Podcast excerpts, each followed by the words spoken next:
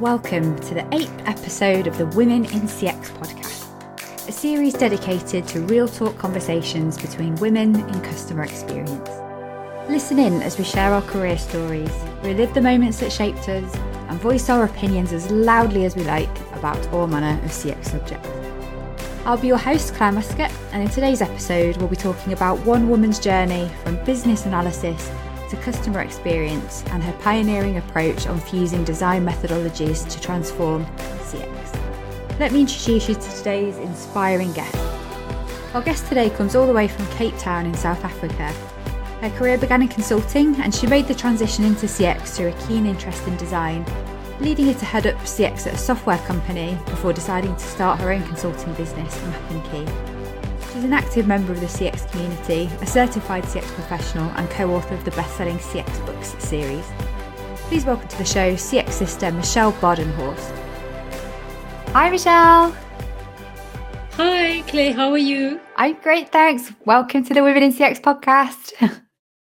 Thank you for inviting me. It's really, really nice to be here. No worries. And welcome to everybody listening at home.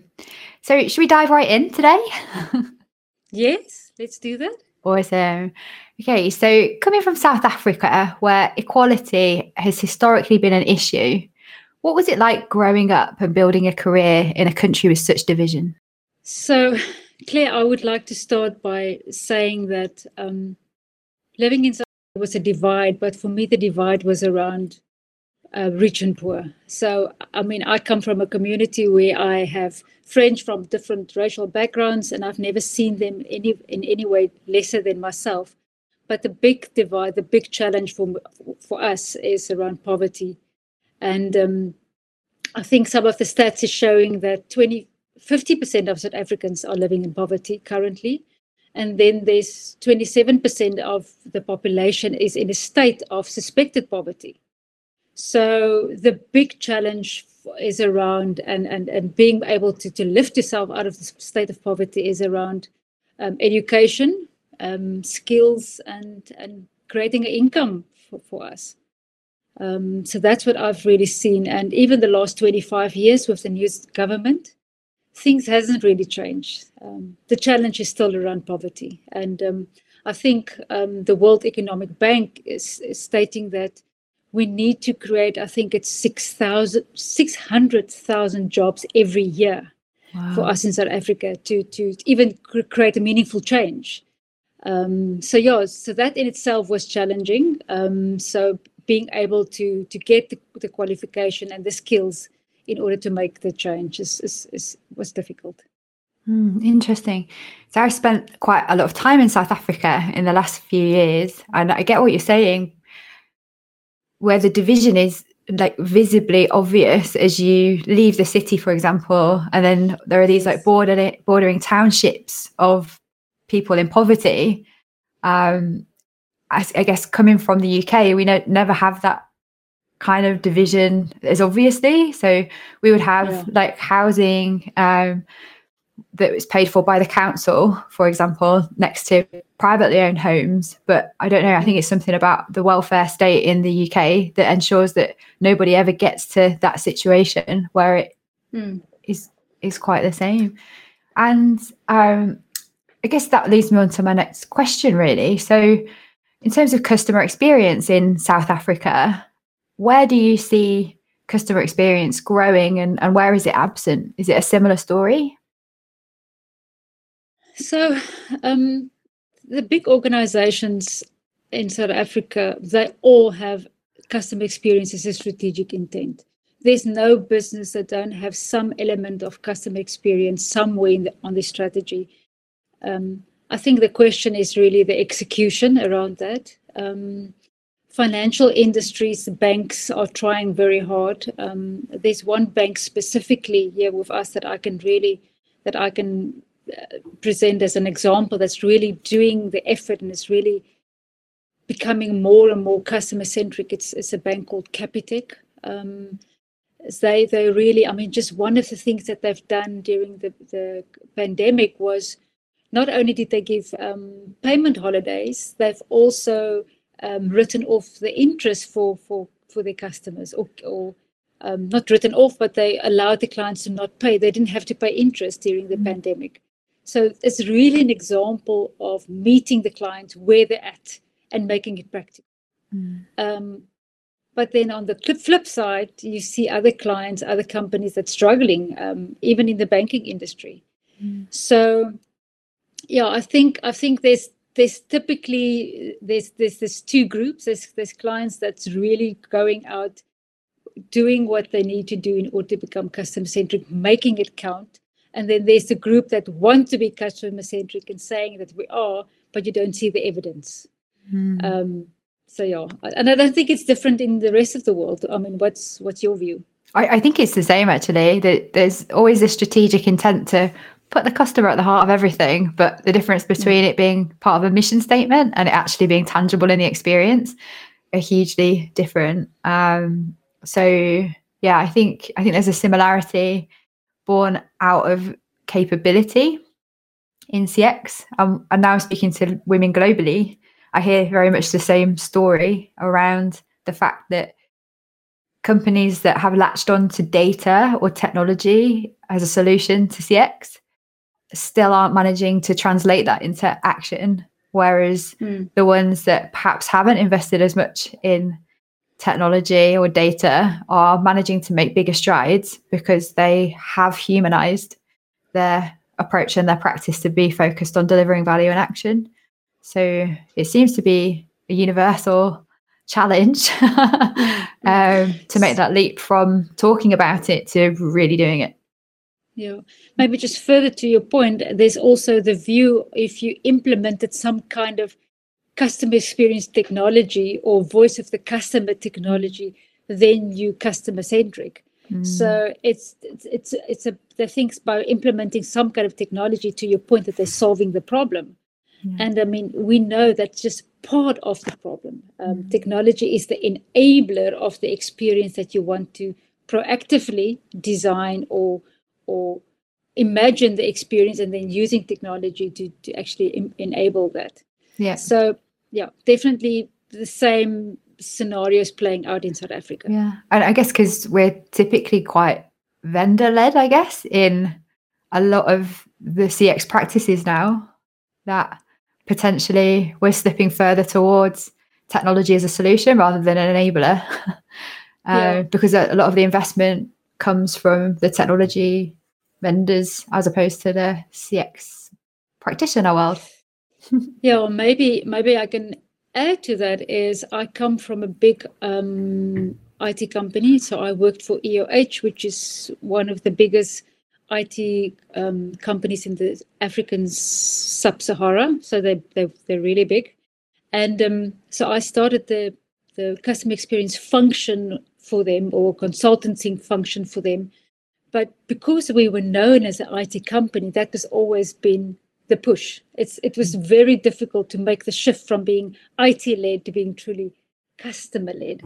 Um, so yeah, so I, and now I'm making a point to say that as a CX practitioner, I'm agnostic of technology. I don't push any technology. I don't sell any technology. I don't benefit by selling any technology. I'm really helping the clients to understand what do they need agnostic of technology. Mm. Um, so, and, and that I think that's the value that we can add is having that um, external perspective, that external view that doesn't really benefit a technology company. And that's great. I guess to know there are people who can see both sides with your level of experience and exposure of that technology environment um, and the recognition of the challenges that exist there in things like leading by design rather than by tech but typically technology is a very male dominated environment right and software those kinds of industries you don't see many women at senior level i just wondered like, has your gender ever been a challenge in the past when working in those types of companies, especially when trying to drive the customer agenda?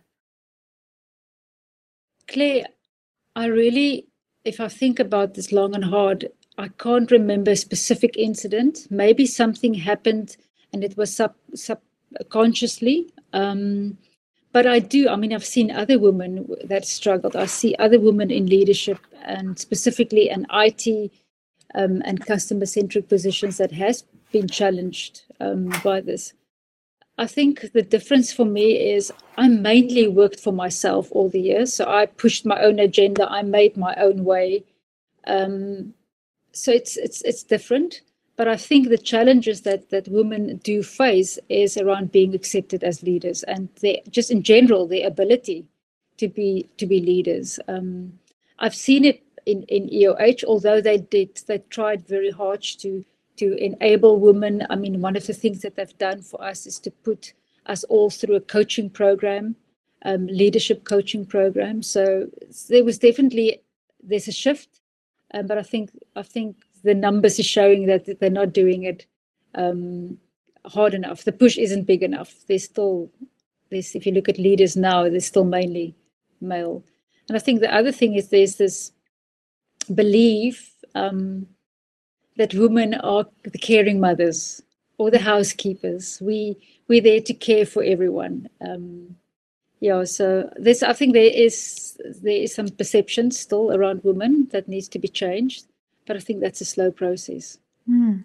So would you say South Africa is further behind the curve than other parts of the world on that, or do you think it's the same?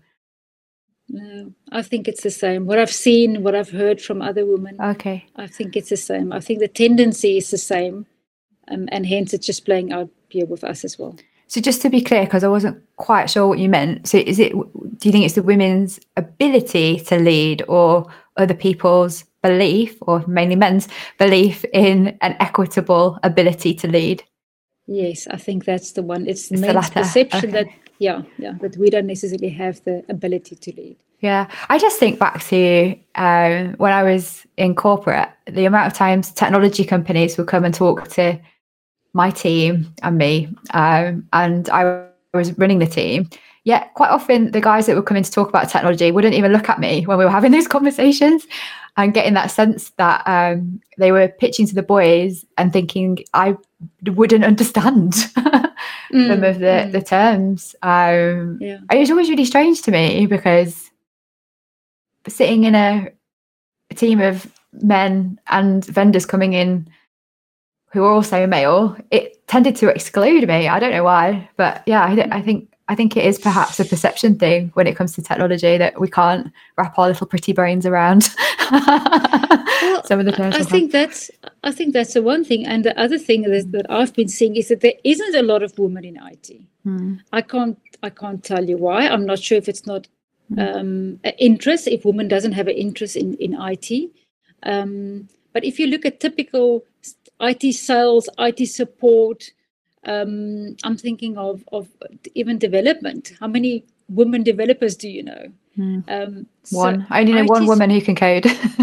yeah, yeah. So so IT specifically as an industry is is hugely male dominant, and and maybe it's just because there's a lack of interest from women. Mm. I mean. Um, I, I can't. I can't think why else the, the, that gap would exist. Mm. Yeah, maybe. I mean, if you think of women in marketing, for instance, there's a lot more women in marketing. Mm, but perhaps not at the most senior levels, unfortunately. Mm. so, so coming back to where we were on customer centricity, so you're from a business analysis background originally, right? Uh, well, partially, yes. Yeah. yeah. um, IT and business analysis, yeah. IT and business analysis. So typically, I think in, in, my experience, I've seen that it isn't always the most customer centric approach when gathering business requirements. There may be customer requirements gathered, but I've seen it done in um, a not particularly customer centric way. So I was really interested to understand as you kind of led a change in that approach where you were, what was it that you did to really humanize traditionally process driven activities? So I think the one thing that I've done is to re-establish myself as a customer experience specialist rather than a BA or mm-hmm. business analyst because a business analyst traditionally is is considered as um, someone that understands and explore the business or your internal stakeholders Mm-hmm. What is mm-hmm. it that they need? What is it that the business need in order to operate? What should your business processes look like? So it's it's very much inside focus from the inside out. Mm-hmm. So um, I, I, think that if you look at the if you look at the um, the BABOK, which is the the framework or the, the, the for for business analysts, um, they are changing it. They are they des- including things like design thinking. So they are looking at reinventing or redefining what the business analyst should be. But in my mind, the business analysis is a key function or key link in customer experience. Agreed. Um, and the, and the only shift is really your stakeholders. So, are you looking at your internal stakeholders, or are you looking at your inst- who's driving the need? Is it the mm. business driving the need, or is it are you allowing the customers to drive the need and to drive the change? So, for me, it's business analysis 101 it's it's, it's uh, that's what we do. We document requirements. We understand the requirements. We elicit requirements. We we engage with stakeholders. It's it's everything that a business analyst do that we do as a but we just do it from a different perspective. Hmm. so for me business analysis is or a good business analyst ask the right question in the right way to the right person at the right time so it's very much already a people oriented process and function. Uh, we just need to allow the business analyst to take a more outside in perspective. Nice. I really like that. That sounds like the perfect storm. Um, I, know I gave business analysis a bit of a hard time when I first asked you that question, but equally, some of the most successful projects I've worked on, especially in government and public services, have been working with an awesome business analyst too, because I think it can also be the other way around when the customer experience approach isn't business focused enough either. Um, mm. So, how can we create that perfect storm that enables, as you said, the CX practitioners to think a little bit more inside out and the BAs to be able to think a bit more outside in mm. and have a more balanced view hmm. together? So for me, the critical part or the critical function of the business analyst is to take the work that we've done when we imagine the customer experience, the future experience, that redesigned journey, those touch points, and we've we've we've redesigned that. They need to articulate that and and write it in a user story and say this is the detail around that. This is yes. and then that insights is needed for the developers to develop the solution. Yes. So it's it's really it's it's a, there needs to be I don't even want to say a handover because it's not like you're handing it over from from a CX function to the business analysis function. There need to be a very close collaboration between the mm-hmm. the, the experienced designer, the business analyst who needs to take whatever's in our mind, this vision, this this future state, articulate it in some kind of a function that a developer can go and build. Mm. Um, so there needs to be very, very much you know, alignment and collaboration, and in order to make sure that we can end up with the, the, the desired experience. Yeah, that's interesting that you say it that way. I guess I was thinking, it, if we were starting a discovery for a customer experience design project, say, how do you work with the BA from the outset in that research phase to be working together to establish the right insight from the outset, for example. Um, and as a fellow CX design geek, I think we both are quite openly CX design and service design geeks. I was just wondering if you could walk me through an example of how nowadays, now you're the founder and director of Map and Key, what would your mixed methodology look like in terms of a client project? So I think I'm I'm a design thinking evangelist, so I completely I'm sold to um, design thinking, and I think for me the core of design thinking is that you can explore the problem. It allows you to to establish deep empathy and understanding of the problem space, so that you can discover purposeful solutions. So that for me is around driving efficiency and emotional connection. But design thinking on its own isn't going to give you the full picture. Yes you need to incorporate systems thinking we need to look at the entire system. The, you need to be able to get a holistic view of the organizational problem. So if you're just thinking of the customer and what the challenges that we're going to um, and how we're going to um, resolve that challenge, you might find that you don't have the system to deliver that or implement that. Yeah.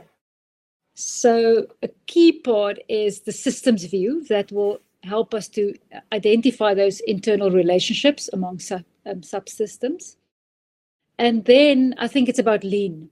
Mm. And that is where we really transform how we think as an organization, how we help people to believe that they are the change. Mm. And for me, that is where we drive efficiency and quality and, and remove um, waste. And then last but not least is to be agile. And that's where we we promote ecosystem collaboration. That's what I talked about earlier. That's where we deliver incremental or um, um, interactive change. And that's about driving quality delivery. Mm. So I really feel that those four elements needs to be part of every engagement um, to some degree and some element. And it can be how you implement it and how you do it can be different depending on the projects that you work on. That was so eloquently put. I feel very clumsy now, having called us CX design geeks, uh, having heard your design thinking evangelism. Um, but that, that, that, was really wonderfully put. Thank you. Um, so, my last question for you today is just what advice you'd give to women who are considering transitioning from traditional BA roles into customer experience. What would you What would you say to them? So, as a business as a typical business analyst i would start by studying and familiarizing myself with the core cx competencies. And there you can use something like the cxpa's framework or even forrester. I love following forrester uh, to understand what exactly are the key competencies or the skill sets that you need in order to be become a customer experience professional um, then I would do a lot of research around what experts are saying. I would connect with experts, read, follow up, do research. And here I want to mention that my first book, my first ever book was Matt Watkinson's book, The 10 Principles Behind Great Customer Experience. Yeah. Love Matt. Um, have you read it? yeah, yeah, Matt's my mentor. So yeah. okay, yeah. So that was a that was a that was a practical step for me in starting. It gave me the confidence that I needed yeah. to start having CX conversations. Yeah. And then I think the last two things is get a mentor. Um, mm-hmm. So, like yourself, Ian Golding was, was my mentor and a critical friend, someone that you can test with, something that you can just just soundboard your thinking, someone that can give you guidance in with regards to what it is, what you mm-hmm. can do. And then the last is figure out what would it means for you in your organization where you are so now that you know the competencies what would it mean for you in your organization how can you slowly but surely starting implementing some of that stuff mm. um, in your organization and start showing value um, for the organization i think that's brilliant advice I'm sure all of our listeners, um, if they aren't on a CX path, or even if they are, um, will be able to follow that advice and definitely get ahead. So thanks so much for being with us today, Michelle. It was lovely to meet you um, on the podcast and can't wait to see what you do next. Have you got anything coming up in the pipeline that the listeners might need to know about? Nothing that I can recall at the moment, though. Oh, not your your mentoring and coaching. Oh, yes, yes, maybe, and the CX book. Oh, sorry, yeah, the CX book two. Yes, book yeah, CX book two. Oh, yes, and then of course I've put together um, a, a CCXP coaching program specifically for people that want to be, um, get their CCXP qualification. So it's I've put together a full framework, a competency framework, coach them through that, build their confidence, and then write the exam, exam and pass the first time. So Amazing. that's the objective. And where can our listeners find out more about that? They can go to our website, um, www.mapandkey.co.za. Okay, awesome. Make sure you head over there, folks. So that's all for today. Thank you again, Michelle. Just one more thank you to say to Joachim Thorn and Effectly for being our sponsor of the uh, sponsors of the production. And I hope to see you all next week. Bye for now. Bye, Michelle. Bye, and thanks again. Thanks for listening to the Women in CX podcast with me, Claire Muscat. If you enjoyed the show, please drop us a like, subscribe, and leave a review on whichever platform you're listening or watching on. And if you want to know more, please do join us at womenincx.community and follow the page on LinkedIn. Join us again next week when I'll be talking to a woman who is the first Chief Experience Officer in the USA and is a fabulous role model for aspiring female CX leaders around the world. Bye for now.